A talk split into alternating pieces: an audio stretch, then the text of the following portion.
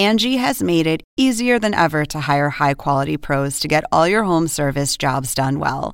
Just bring them your project online or with the Angie app, answer a few questions, and Angie will connect you with local pros who match your specific needs. Or book a service instantly at an upfront price. So join the millions of homeowners who use Angie to care for their homes and get your next home service job done well.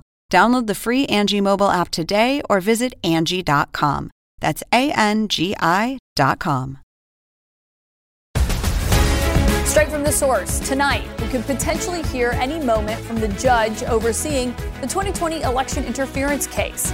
As we wait, the special counsel's team just swung back at Trump and his lawyers after they complained that his free speech rights could be limited if there's a non disclosure order over evidence in the case. Of course, this is also coming as we are learning more about a foiled plot in Ukraine when it comes to Ukrainian President Zelensky. What we are hearing about this informant who is apparently passing along key intelligence about the Ukrainian leader.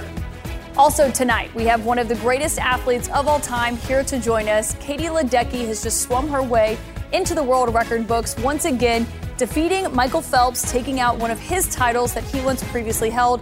We'll talk to her live in just a moment. I'm Kaitlan Collins, and this is The Source.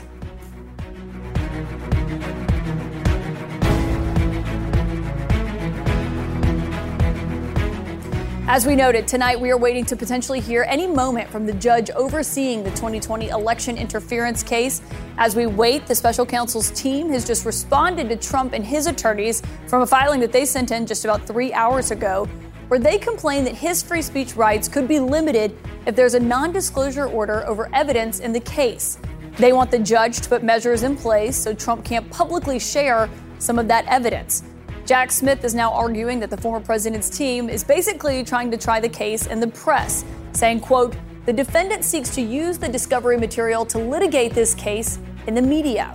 Smith shared complaints about the case that Trump's newest defense attorney, John Lauro, made in five different television interviews yesterday. This all came right after Trump's post on Friday night, where he wrote in all capital letters, If you go after me, I'm coming after you.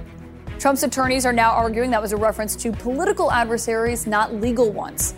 All of this is coming as CNN is also learning tonight that security for Judge Chutkan has increased at the federal courthouse in Washington as Trump is stepping up his attacks on her, publicly insisting that she recuse herself from his case. We've also learned exclusively that Trump's ally, Bernie Kerik, met with special counsel and their investigators today. He, of course, is the disgraced New York, former New York City police commissioner and his attorney says that they mainly focused on what Rudy Giuliani was doing after the 2020 election. Of course, all of that means this investigation goes on. So, what does this mean for Trump's legal case and how the judge here is planning to handle it? Could say a lot by how she rules. Perspective now from retired California Superior Court Judge LaDoris Hazard Cordell. Judge, thank you so much for joining me tonight. As I was noting, you know, just a few moments ago, we heard from the special counsel. They're responding to the Trump team over this protective order. And part of what they said, and I'm quoting the special counsel's team now, is the defendant has proposed an unreasonable order to facilitate his plan to litigate this case in the media to the detriment of litigating this case in the courtroom. They say normal order should prevail. And of course, this is a point they made repeatedly throughout the filing. What do you make of that response? Well, it's important to know that a protective order is asked for evidence that's being handed over in discovery. Discovery happens in a criminal case. Prosecutors turn over information to the defense. Not all information in discovery is admissible in court. It might be deemed to be irrelevant or too prejudicial. So, what Trump's people want is to take all of this information, no matter what it is, whether or not it is admissible, and put it all out there for the world to see. And the problem with that, of course, is that what that does is inflame uh, the jury, it gets potential jurors, and it gets them to see information that perhaps they would not ever see if they were selected as jurors to be in a trial. You know, I presided over nearly 20 years I was on the bench over lots of criminal cases. Some of them got media attention, and never once did I ever have a defendant, defendant ever take discovery and then go put it all out for everyone to see. It just doesn't happen. But so I think it's absolutely appropriate to issue a protective order in this case. Yeah, it sounds like you think that that's a, a genuine concern that Jack Smith's team has here. Absolutely, all of this information just should not be put out. It's up to the judge to decide what information will come into the trial. So to put it all out there, there's only one purpose, and that is to just inflame people and to influence people who might be jurors in the case, which is all inappropriate. The case should be tried in the courtroom with decisions made about what evidence is admissible and what is not. And I think you just made a really important point, and, and I want to get to what Trump's team is saying about this, but you, what you just made is a really important point that this is a protective order. This is not asking for a gag order, which would mean that he can't basically speak at all publicly uh, about this case. And my understanding is that a protective order is a pretty standard move this early on in a criminal prosecution like this. Absolutely. This, this is standard procedure. And, and so what people are seeing is a playbook for how to delay a criminal case. Just delay, delay, delay. So pick at everything. So this is standard information. And again, the key is we want to have a fair trial for both sides. And the only way to do that is for a judge to determine what is admissible evidence and what is not. And it cannot happen if all of the discovery is then just thrown out by Trump's side and just everyone in the public and the media gets to see it when it may not even be relevant or appropriate in the case.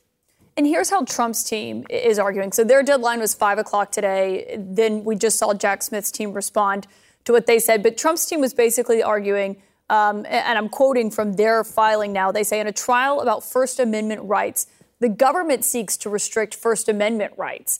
Worse, it does so against its administration's primary political opponent during an election season in which the administration, prominent party members, and media allies have campaigned on the indictment and proliferated its false allegations. I mean, how do you think Judge Chutkan will read that argument from the Trump, the Trump team? Well, I don't think she's going to give it much uh, merit at all. And I hope she doesn't spend much time on it. An election is not a trial. They're two distinct things. And, uh, you know, what they're basically saying is First Amendment, they clearly, his lawyers and Trump do not understand the meaning of the First Amendment. This has nothing to do with First Amendment. This has everything to do with making sure there is a fair trial. And the only person in charge of doing that, it's not Trump, it is the judge in this case. Her rulings will determine how the trial will proceed, and she will follow all of the rules and therefore ensure that there's going to be a fair trial for both sides. Depending on how quickly she issues a response, I mean, what will you read into that? Because it's not just what she decides here, it's also the scope of it, but also how quickly she responds. Do you think that will signify, I mean, how quickly she plans to move this case along? Absolutely. And it's a very good point. Just as she responded very quickly when they wanted a continuance and she shut that down, I think her response is not going to be, oh, come back to me in 90 days and I'll give you a written decision. I think this judge understands that time is important, and she also knows what kinds of issues are important. This is not a big deal. Uh, what the Trump side has said, well, we want kind of a compromise. No, either, my view, the either the protective order gets granted or it does not. My view is she will grant it because it's not an, an infringement on anyone's First Amendment rights. When prosecutors were arguing for this first on Friday night, as we were talking about on this show, then they cited a post that Trump had uh, from Friday night, the one that we just read that was in all caps, um, pretty vague but threatening, saying you know, mildly threatening, saying if you go after me, I- I'm coming after you. I mean, how much does something like that, if you're a judge making this decision, how much does that factor into her her call here? Right. So I don't know necessarily that that quote impacts the protective order, but that certainly would get me thinking, if I were the trial judge, about a gag order in this case. Um, it's clearly a threat. And um, a good trial judge doesn't just look at the law, you use common sense. And anyone looking at common sense, looking at what he has posted and the timing of when he posted it, raises another issue whether or not this person and the team should be told, and this is true on both sides, just to say we're going to have a mutual gag order. And I would expect that may come next. And I'm afraid that what after that, if indeed the gag order is issued, which is not a First Amendment issue at all, it's basically saying don't talk about this outside of the courtroom.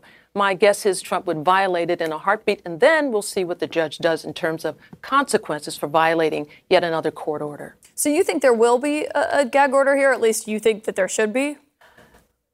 Oh, I absolutely can see it coming because this man cannot shut up. Um, you know, he's a chatty Charlie and he's going to just talk and talk. And he really doesn't care about rules and about saying uh, the rules that say you can speak or cannot speak. So This is where the test of a good trial judge comes about. If you're going to have a fair trial, it's going to be by the rules set by that person in a black robe. And if the rules are you do not talk about this other than in the court because it's not punishment, is to ensure a fair trial. If that doesn't happen, there have to be there has to be immediate consequence to violating a court order. Only in that way can everyone have respect for the system. Yeah, well, and we know what the Trump team response would be is that he's a candidate for president, he's running, he has his free speech rights. We'll see what the judge does decide here on the protective order first. Judge, thank you so much for, for joining us tonight, Judge Cordell. Sure. I'm joined now by our panel of legal experts, Karen Friedman Agnifilo, who is the Chief Assistant District Attorney under former Manhattan District Attorney Cy Vance, and, all, uh, and, also with us, Nick Ackerman, former Assistant U.S. Attorney for the Southern District uh, of New York. Thank you both for being here. Obviously, a key question of what the judge is going to decide, which could be at any moment, Nick, is, is how broad the scope of this protective order is. Do you agree with the judge there that the, the points of it, uh, the real concern about Trump potentially sharing some of this evidence that oh, Jack absolutely. And what's most amazing here, Kaitlan, what is most amazing is they agreed to the precise same order, protective order, in the Miami case. Uh, and it's the same protective order, in essence, that went into effect in the New York prosecution. So this is just as the judge said, nothing but a technique to try and delay this, try and drag it out, try and have hearings, try and have more motions.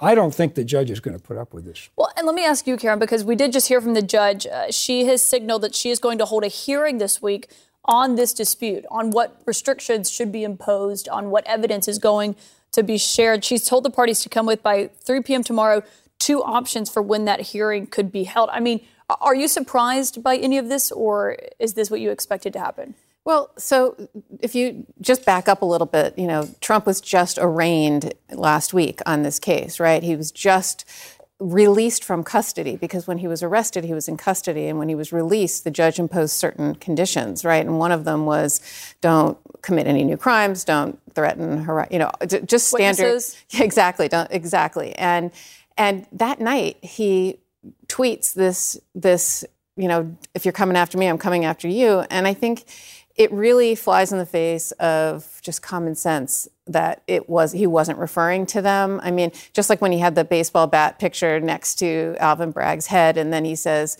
"No, I was just you know."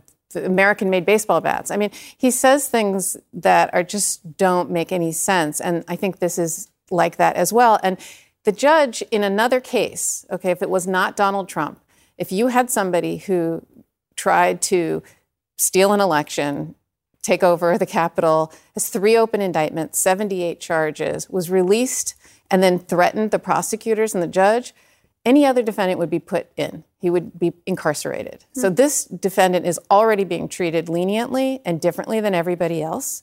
And this Jack Smith going and saying, you know, we just want a protective order is a very mild step to try and both protect his First Amendment rights while he's running for office, but also protect the integrity of the case. Yeah, and so we see what Trump himself is arguing. We also see what his attorneys are arguing. And John Lauro is one of them who is uh, on several networks yesterday making this argument.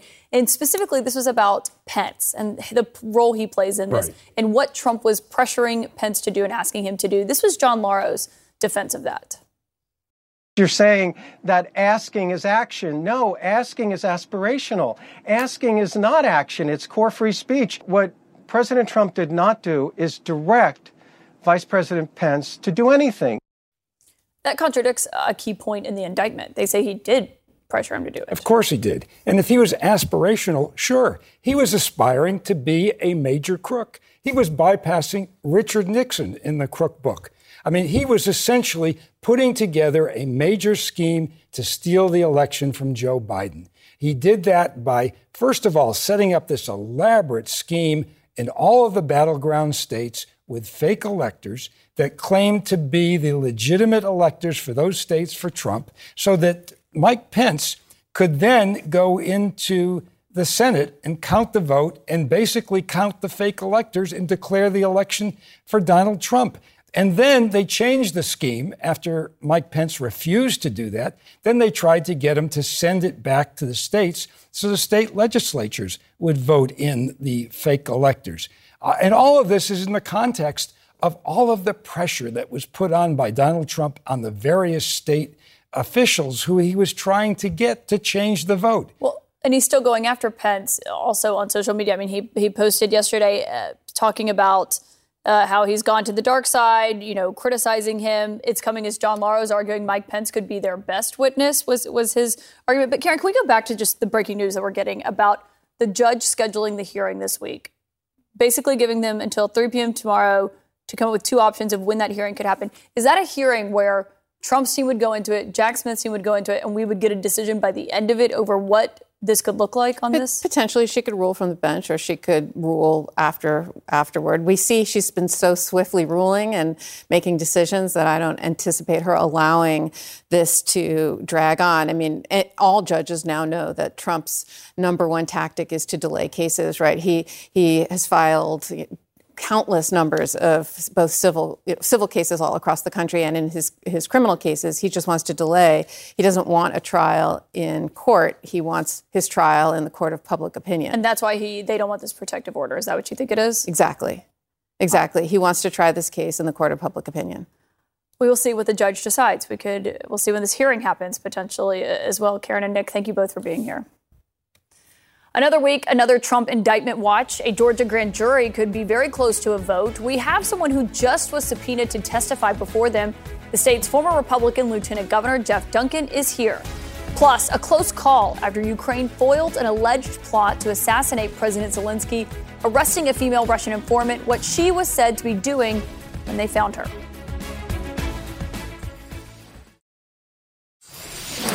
Another potential legal headache for the former president, this time out of Fulton County, Georgia, where the district attorney, Fani Willis, is wrapping up her own criminal probe into efforts to overturn the 2020 election and the results in her state. CNN has now learned that Georgia's former Republican Lieutenant Governor, Jeff Duncan, got a subpoena to testify before the grand jury this month. He is the third witness, the fourth witness that we know of now to have been subpoenaed, and what is the clearest sign that indictments are potentially coming in this long running investigation. And Jeff Duncan joins me now. Thank you so much uh, for being here tonight. When did you get this subpoena, and when is it asking for you to appear? Uh, well, I'm going to certainly keep the details uh, to to myself just to protect the integrity of the investigation. But they're a very clear subpoena that that was delivered to us uh, late last week, and uh, we will certainly answer the questions that they've got before us and answer their call to show up for this for the uh, grand jury. Okay, so you got it late last week. What do you expect that they're going to ask? I mean, what areas, you know this, you witnessed it. What do you think that they're going to focus on with you? Well, I certainly have no idea what their exact questions are. And, and I've been an open book. I've literally written a book about this and, and tried to change the direction of the Republican Party. Uh, I saw this coming just hours after the 2020 election and saw the misinformation, the deluge of, of false information starting to flow out. And, uh, you know, it's just part of the game, right? It was this angry, visceral, loud, mistaken conservatism, right? And that's really what Donald Trump has done is confuse Republicans around the country that the louder you are, the angrier you are, the more conservative you are. And that couldn't be any more correct. There's so many other things that played out, right? For, for, for me, one of the pinnacle um, kind of broken moments in this whole process was the State Farm Arena, right? Here we here we have this this kind of cooked up fake Senate hearing that shows up at the Georgia Capitol that Rudy Giuliani put on for the sole purpose, in my opinion, of releasing a spliced up video that he sold as pretty much a, a steady stream of video and confused and, and created all kinds of, of rumors and conspiracy theories that, that ended up being 20, 30, 40, 50 cuts of, of reality and delivered that. And that really was a catalyst moment for this whole process, right? It started to take those folks that were on the fence, good, hardworking Republicans that were on the fence, and all of a sudden, the president of the United States is telling them that this is a real video. Rudy Giuliani and the entire apparatus are telling them it's real. And sure enough, it, it, it, it's not. It's just bits and pieces of misinformation. Yeah, is it even clear who is behind that video at this point? I certainly have no idea, but uh, somebody certainly ordered a spliced up video for for a particular purpose. I'm, I'm assuming, and somebody paid for it, right? Uh, so I think that that's the kind of information that, that's going to go. Th- and Kaitlan, for, for for me, in the moment, right? So there was very few of us. I felt like I was you know, had a Dixie cup bailing water out of a boat during the, during this this period of time, trying to save the Republican Party.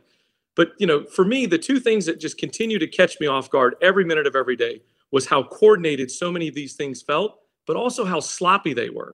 And that to me is really what's going to unpack in all these state and federal indictments around. There's they're going to have to answer for these for these, you know, fly by the seat of their pants, off the off the hip uh, moments where they were trying to to basically, you know, uh, subvert uh, democracy. A Dixie cup bailing water out of the boat. I'm gonna have to use that one again. Go for it. I mean, but when you look at this and you you think that that's going to be a big part of this, uh, given that you're getting a letter, that three other people have also now gotten a subpoena here, how how close do you suspect we are potentially to charges in this investigation? I mean, do you know of anyone else who's gotten a subpoena? I, am not aware of anybody else at this at this moment, and, and I certainly have no expectations as to timeline. I'll make myself available to answer the questions, but you know, as a Republican, I sit here just just really really worried. Right, I, I sense this this this this anxiety of time is running out for us to do the right thing, and you know, at some point, we're all going to have to show up. Right, candidates running for president, sitting members of the Congress. Republican governors around the country are going to have to band together and call for Donald Trump to step aside, right? These are really serious charges that we can we can act like they're not. We can listen to the misinformation, the 10 second sound bites. But at the end of the day, we're talking about trying to hire the next president of the United States. And as a Republican, I do not want that to be Joe Biden. And if Donald Trump is our nominee, it will continue to be Joe Biden for four more years. Well, I want to ask you one more question about the, the 2024 party, but but previously on, you know, that call that Trump made to Georgia's Secretary of State, Brad Raffensperger, is a key part of this investigation. I want to remind everyone of what happened on that call and how Trump's new defense attorney is describing it now. The ballots are corrupt, and you're going to find that they are, which is totally illegal. It's, it's, it's more illegal for you than it is for them because you know what they did and you're not reporting it. That's a, you know, that's a criminal, that's a criminal offense. So look, all I want to do is this. I just want to find uh, 11,780 votes, which is one more than we have, because we won the state. And what he was asking for is the Secretary of State to act appropriately and find uh, these votes that were counted um, illegally. Uh, that was an aspir. Hold on one second. That was an aspirational ask. Does that sound aspirational to you? It sounds dangerous and pathetic, in my opinion. And in that moment, when I heard that audio tape for the first time, uh, I had a sea of emotions, but probably led by embarrassment. Right here, I was at the time. It take you back in time. We were we had a runoff for two U.S. Senate seats that Donald Trump eventually lost for us because of this pathetic attempt. Um, look, like I said, I, we, we've got a lot of work to do. We've got a lot of medicine to take. Uh, I think Republicans, like many other people in Donald Trump's past, are going to regret ever being associated with him. Do you think they will, though? I mean, Governor, you're talking about Governor standing up. Governor DeSantis is, is challenging Trump he, you know, you talk about Republicans who don't speak out about Trump. He's just now acknowledging that that Trump did lose the election. Uh, I mean, that comes as CNN's poll: 69% of Republicans and Republican-leaning voters don't believe that Biden's win was legitimate. Is it too late? I hope not. Right, I'm one of those op- optimistic folks that think we can get our act together. I wish we would have gotten out of the gate stronger as Republican candidates. I mean, it, it's not like uh, I haven't been out there on the front lines and others talking about a GOP 2.0, a better way forward. Because, like I said at the beginning of this, Kaitlan, uh, Donald Trump has confused Republicans from coast to coast, right? The angrier and louder you are, meant the more conservative you are. And, and the reality is, we talk about build the wall. The wall was not built.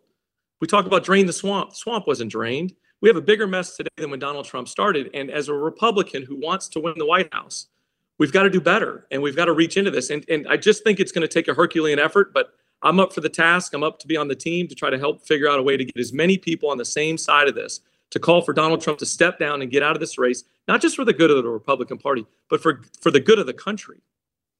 Jeff Duncan just got a subpoena. Thank you so much for joining us to, to talk about what you could talk about with it. Thanks, Kaylin. Meanwhile, overseas, there is new information that we are getting tonight about a plot to kill President Zelensky and the female suspect who is now in custody. Some pretty stunning new details tonight about this alleged plot to assassinate President Zelensky. What we are hearing from Ukrainian, Ukrainian officials is they say that they have detained an alleged Russian informant that had been gathering intelligence, they say, on his planned visit to the region of Mykolaiv last month. What the Ukrainian Security Service is saying tonight is that that informant was working to help plan a Russian airstrike that would kill the Ukrainian leader and identify the location of Ukrainian ammunition stores. Obviously, that's been a key part of this entire counteroffensive and war overall. Investigators identified the informant as a former saleswoman from the region. They say they caught her, quote, red handed attempting to pass intelligence on to the invaders. That is a quote from the Ukrainian Security Service. This is the backdrop, of course, as Ukraine's continuing counteroffensive targeting Russian infrastructure. Authorities in Russia say that two bridges linking Crimea to the Russian occupied territory in Ukraine's Kherson region were hit with explosions on Sunday. Joining me now for all of this is retired U.S. Army Major Mike Lyons. And so glad to have you here. You're so good with the big picture of all of this. But on this assassination plot itself, A, I don't think it surprised anyone that they're trying to kill Zelensky.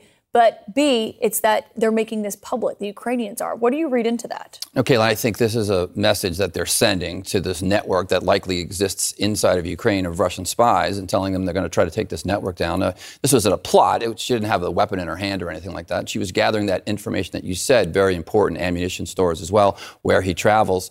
Uh, but he's a target, no question about it. The Russians are pretty good at assassinations. And so I think this is a signal that the SBU is sending to the Russian spies. They're saying, we're all on top of this this and we're going to continue to work it. Yeah, but we've seen the intense measures that they go to to protect him. I mean, he never appears live on, right. on camera. Anything he does is recorded. Mm-hmm. Chris Christie was just talking about what the presidential palace looks like. I mean, the intense security there. Yeah, and, and he, there's a new threat in here, and that's these loitering dro- drones that uh, if he knows. Is a drone war? I oh, absolutely. I, you know, talk, talking to actually somebody over the weekend about that, about that, the number one thing from a, from a non lethal perspective right now is getting drones. Uh, groups like Spirit of America, they're an NGO that are, are trying to get enough information uh, from uh, for drones that uh, are, are, collecting information on Russia. This has become a drone war. That's going to be the name of, of, the game right now here. Not only the drones, but then thermal uh, imaging type blankets that are protecting Ukrainian soldiers that are forward, so the Russians can't detect them. So they want to have so much. There's so many data points being established. This has become a, a drone war that's really fascinating about the, the blankets. Obviously, they're trying to spot them on the front lines. Right. We're also learning about these explosions that hit these key bridges mm-hmm. that essentially tie uh, Crimea, which uh, Russia illegally annexed, for those yeah. who don't know, in 2014, with other parts of Ukraine that are under Russian control. I mean, how much of an impact d- does that have? And what does it say to you about where we are as we're approaching two months in this counteroffensive? We saw the pictures. There's a hole in one of the bridges there. They are designed to knock out that eastern uh, artery of, uh, yeah. uh, of the logistics and, and the ground uh, lines of communication. I'm not sure, you know, why they haven't done it sooner. They likely didn't have the capacity to do it. They came from the Storm Shadow missiles, probably from the UK, that had that kind of range in order to do that. But this is how Ukraine can win if they can cut off Crimea, threaten Crimea, keep it from being reinforced. Then Russia is again, again forced to the negotiation table. Yeah. The other part of this are the Abrams tanks. I mean, we've yeah. been talking about these tanks so much, and we've now learned that the first shipment of them has been approved. They're expected to reach Ukraine finally by September. We'll see if they get there sooner. I mean, how critical will those be into shaping what this counteroffensive looks like? I think they have to hide where they're going to go uh, because that's going to be where they're going to focus their offensive when they get there. But but they're running out of time. Uh, the Ukrainian army is running out of time. If they don't get there and try to penetrate something within, let's say, September October timeframe, now we get into the rainy season, we get into the winter time within uh, Ukraine. Uh, those roads are not going to be as passable as they were in the past.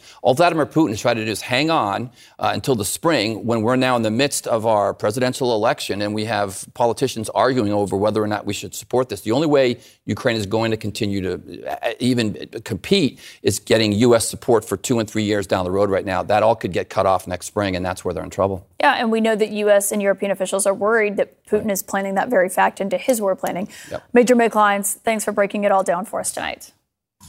My next guest was already the most decorated female swimmer in history before she broke Michael Phelps's world record. Now Katie Ledecky is the greatest, but she has more greatness to achieve, and she is here to tell us about it next.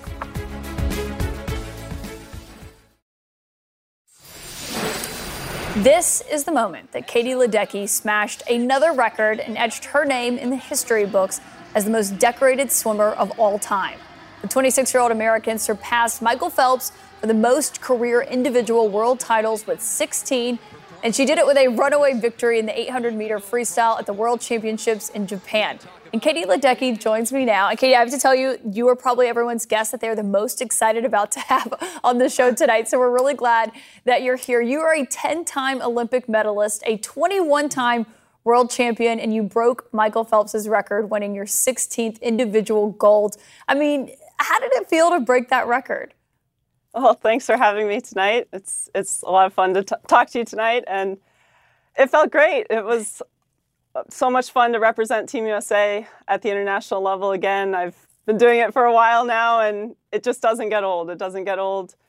Winning a, a gold medal for for Team USA, and um, Michael is someone that I've known for a long time now, and to break that record was was cool. I didn't really know that I was going to achieve it until a lot of people started telling me that I was uh, that that was a possibility. So it was it was great to be able to do it and achieve some of the goals that I had set for myself this summer. Yeah, I mean, and you and Michael Phelps are both from Maryland. Have you spoken to him since you broke his record? I want, did he have anything to say? Yes, uh, he reached out and congratulated me, and he was actually in Fukuoka at the World Championships for a few days. So I got to see him, and that was great. And yeah, just to have his support means a lot. I know he's continued to support Team USA even though he's retired now. And as you said, we're both from Maryland, so there's, there's something in the water in Maryland, that's for sure. yeah, clearly. I, I, lived in D.C. for a long time. I never caught that bug. But um, our friend Christine Brennan noted this crazy statistic that you were actually swimming faster now than you were two years ago in Tokyo, more than four seconds faster. I think everyone wants to know how. How does that happen? Well, I'm continuing to train really hard. I'm training with a really great training group down at the University of Florida. I have a great coach, Coach Nesty, and it's just a really great place to be. It's it's where I'm I'm thriving and I'm loving every day. I have a smile on my face every day when I, I go to practice and I'm around people that have similar goals. Uh, a lot of world champions and Olympic medalists in the pool with me every day, and we have a lot of fun. We keep it light, but we also are pushing toward toward Paris, and we have some really big goals over the next year. So, World Championships was a great stepping stone, but I I don't I hope I'm not done yet. You know, I hope there's a lot more in the future, and this year should be a, a really great one coming up. Yeah, I'm, of course, sure you're not. I mean, you mentioned you're training in Florida. This is also another uh, fascinating thing. Essentially, what you're doing is you're training with some of the top male distance swimmers in the world. What is that like, and how is it different than, than how you were training before? Like, how does it how does it make you better? Do you think? Yeah, I I know that I want to have people to chase every day in practice, and I'm swimming with some of the best sprinters and distance swimmers in the world every day. And I know that they'll bring the best out of me. And I try to give them a run in practice every day. I, I don't usually get them, but um, I, I, try to try to chase them, and I know that it, it makes me better. Yeah, I mean, at the rate you're going, I have no doubt that you will. But uh, you know, we were thinking about this, the big picture of this. I mean, Simone Biles is another highly decorated female Olympian. She just had this amazing comeback at the U.S. Classic, and she's someone who has spoken very openly about mental health and the toll that being the kind of athletes that, that the two of you are on the world stage takes on you. I wonder how you balance that kind of pressure with also taking care of yourself. Yeah, I've been competing on this stage since I was 15 years old. I'm, I'm 26 now, and each year I think I've always strived to find my balance, find balance between school and swimming. I completed my degree a couple years ago at Stanford, and through that all, I, I think I really learned a lot. I learned a lot about time management. I learned a lot about doing things outside of the pool. And I have really great family and friends, teammates, coaches around me. I've had that my whole career. And I feel very lucky to, to have that and to continue to be motivated every day, to continue to have fun, as I said, at practice every day. I started swimming just for the fun of it. And that's something that I never lose sight of, even at the international stage. And you said you hope that you're not done yet. You know, we're less than a year away from the Paris Olympics. That could be your fourth Olympics. Uh, do you still get nervous? This kind of stuff. I mean, how do you feel when you're when you're approaching something like that? I still get nervous. I I'm not nervous right now because I just came off of the big meet, but I I know that I have a big year ahead of me. A lot of hard work that I need to put in if I want to achieve the goals that I have for myself. So uh, I I know that I want to be nervous when I get behind the blocks in Paris because that means that I, I care about what I'm doing. But I know that at the end of the day, I'm just going to smile and have a lot of fun while I'm doing it, and that'll take care of the nerves, and I'll give my best effort. That's for sure. I love that you said that because when Tony Bennett passed away, we had one of his pianists who worked with him here on set, and he actually said that Tony Bennett had this advice about getting nervous being a good thing because it means that that you care basically. Exactly. Yeah, I think I would be concerned if I if I wasn't nervous. I I really do care about what I do. I love what I do. I love the training and I know that it's it's not just me. It's the hard work of my coaches and my teammates and my family's support all these years and I don't I don't want to let them down. I, I want to do it for them, and um, you know it's it's not just not just me when I dive in the pool. It's it's a whole lot of people that support me, and that's that's probably why I get nervous because I want to make them proud and and just you know be able to look back and and think of of all those people when I I touch the wall. Katie Ledecky, I'm sure they are very proud of you, and thank you for for joining us tonight to talk about this. I mean, we're we're so proud of you and all of your success. So thank you for joining us. Thank you. Meanwhile, a riverfront brawl in Alabama. This was caught on tape. There is a news conference that was just scheduled for tomorrow, where hopefully more answers will come about how things turned so violent over a boat parked in the wrong place and a simple request to move it. A news conference has been scheduled for tomorrow afternoon on what led to that wild weekend brawl at the Riverfront Park in downtown Montgomery, Alabama. This happened Saturday evening when a black dock worker was trying to get a pontoon boat moved so the city's riverboat could have room to dock. But an all out fight broke out when one of the white boaters assaulted the employee. CNN's Ryan Young has more on that chaotic scene, all caught on video. An altercation on a Montgomery, Alabama boat dock over the weekend between a group of white boaters and a black employee escalated into a massive brawl that resulted in multiple arrests. Montgomery Mayor Steven Reed is calling for justice to be served for attacking a man who was doing his job. It's an unfortunate incident, and um, it's something that we're investigating right now. We'll continue to go through that process uh, before we take any additional steps. It all began when the black employee was trying to clear the dock space where the Riverside cruise, the Harriott II, normally docks. The cruiser was about to return to shore and needed its space to dock. You know, just doing his job. And for some reason, they didn't like it. They didn't want to move the boat. And he decided to get physical with him. You can see in the video the black employee on the dock arguing with one of the men from the pontoon boat and then another shirtless white man charging at the employee and hitting him in the face. Soon after that, you can see several others join in on the attack of the dock employee.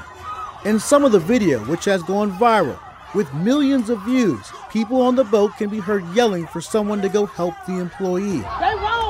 Then at one point, you can see a young man who has jumped off the boat, swimming ashore to help the man who was being attacked. The boat got closer, the guys and the crew members and everybody got off, and that's when it happened. That's the reason why when they got off the boat, they came right to that smaller boat. And that's when more fighting ensues, turning into an all out brawl that included several people getting hit over the head with a folding chair. Soon after, officers started trying to take control, handcuffing people in the fight. You know, they were the antagonists of the whole situation arrest them because unfortunately when things happen people of color are the first to put, be put in handcuffs. Many questions remain about the melee that appeared to be very much split across racial lines. We are fully engaged and we are doing all of our due diligence to find out exactly what took place. Yeah they're talking about that investigation. Right now what we've been told from police is four warrants have been issued. Of course we did see some people being detained uh, yesterday in that video, but now we're told four warrants have been taken out for arrest. We're not sure who they're looking for, but at some point, they're probably going to put handcuffs on somebody again in this case that's really spread and taken over the internet at this point. Yeah, I mean, and we'll see what we learn tomorrow about those potential arrests in this in this press conference. But what's amazing also here is what you said there about how many views this has. I mean, these videos have just gone viral of people watching what was documented from several different angles here. Well, when you think about it, the racial implications uh, behind this, people really saw a man who was trying to do his job, and all those folks on the boat tried to come to his aid. The young man who jumped in the water at this point has so many nicknames on the internet, it's not even funny. And we've learned that he's on the age of 18. He swam all the way across to help that worker. Um, so many people trying to figure out exactly what happened and why this escalated. Yeah, we'll see if we get answers tomorrow. Ryan Young, thank you. Thank you. This just in, another Republican in the 2020 race has qualified for the debate stage. The first Republican debate later this month in Milwaukee. They were cutting it close. We'll tell you who it is next. Justin, we have now learned that the former Vice President, Mike Pence, has qualified for the first Republican presidential debate later this month in Milwaukee. That's according to his campaign. There was a question of whether or not he would meet the threshold for donors and for polling that all candidates must meet to get on that stage. Obviously, of course, they also have to sign that loyalty pledge. And this could set up a potential face off with his former boss and running mate, Donald Trump. But we should note Trump so far has not agreed to the debate yet. And right now, his team says it looks like he will not be there, but we shall see. On another note, before we go tonight, the former Minneapolis police officer, Tou Thao, has now been sentenced to nearly five years in prison for aiding and abetting second degree manslaughter in the 2020 murder of George Floyd. While the former officer, Derek Chauvin, knelt on George Floyd's neck, Thao, who was a senior officer and with the Minneapolis Police Department for 11 years, was seen holding back bystanders that were visibly upset over his arrest and his well being. Thao had already been serving a three and a half year sentence on federal charges from a conviction for violating Floyd's civil rights. During his sentencing, Thao quoted Bible scriptures. He said his conscience is clear, to which the judge in Hennepin County responded with this. After three years of reflection, I was hoping for a little more remorse, regret, acknowledgement of some responsibility, uh, and less preaching. He is now an added nearly five years. Of course, as the judge nodded to there, it has been more than three years since Floyd's murder that sparked worldwide protest over police brutality. That's it for us tonight. Thank you so much for joining me. CNN Prime Time with Laura Coates starts right now. Now streaming exclusively on Max, a new CNN flash doc about the album that has Nashville talking. Call Me Country. Beyonce and Nashville's Renaissance. Watch it at max.com slash call me country. Max subscription required.